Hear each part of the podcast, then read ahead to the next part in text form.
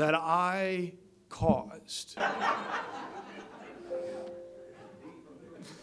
all of the sins, all the things that separated me from God, all of the uh, all of the infractions that caused me to never be close to God. He came to atone for those. Yes, the sin offerings. Yes, the ones that I do accidentally, but also the ones that I intentionally do. The times where I knowingly lie to people because I want to look better. You know, the times where I intentionally, intentionally manipulate things, the times where I steal things because it's easier for me. That's what he came for, is for those. And I made his entire life meaningless. Think of all of the sermons that he could have preached. He only preached for three years. And we, holy mackerel, the things that we learned from just those three years. Think about a lifetime of teaching. Think about the kids he would have left behind and the teachings that they would have had, the stories that they would have known, the way the legacy that that would have been for him.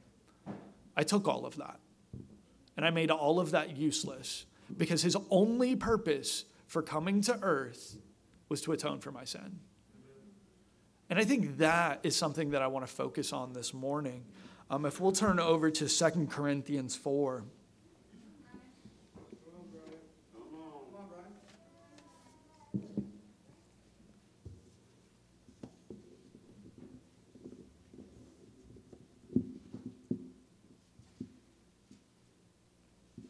2 Corinthians 4:11 it says oh and this is King James.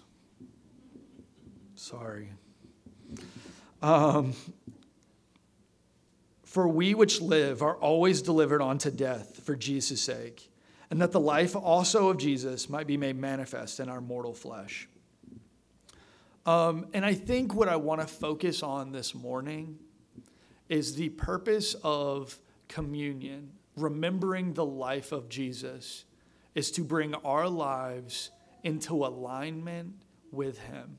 He came, atoned for my sins.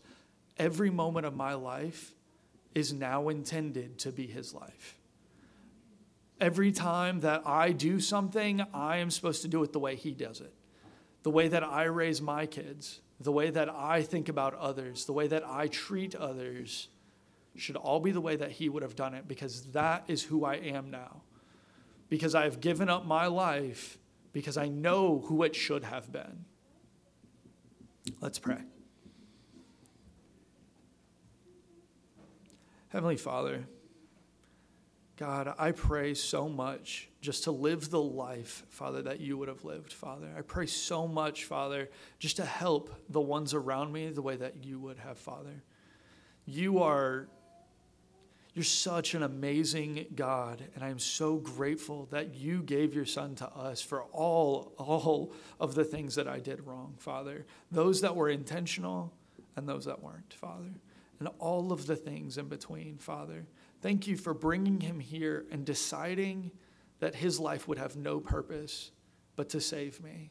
Thank you so much for that. I pray to remember that, Father, and to bring that forward in my life. And in your son's name, amen.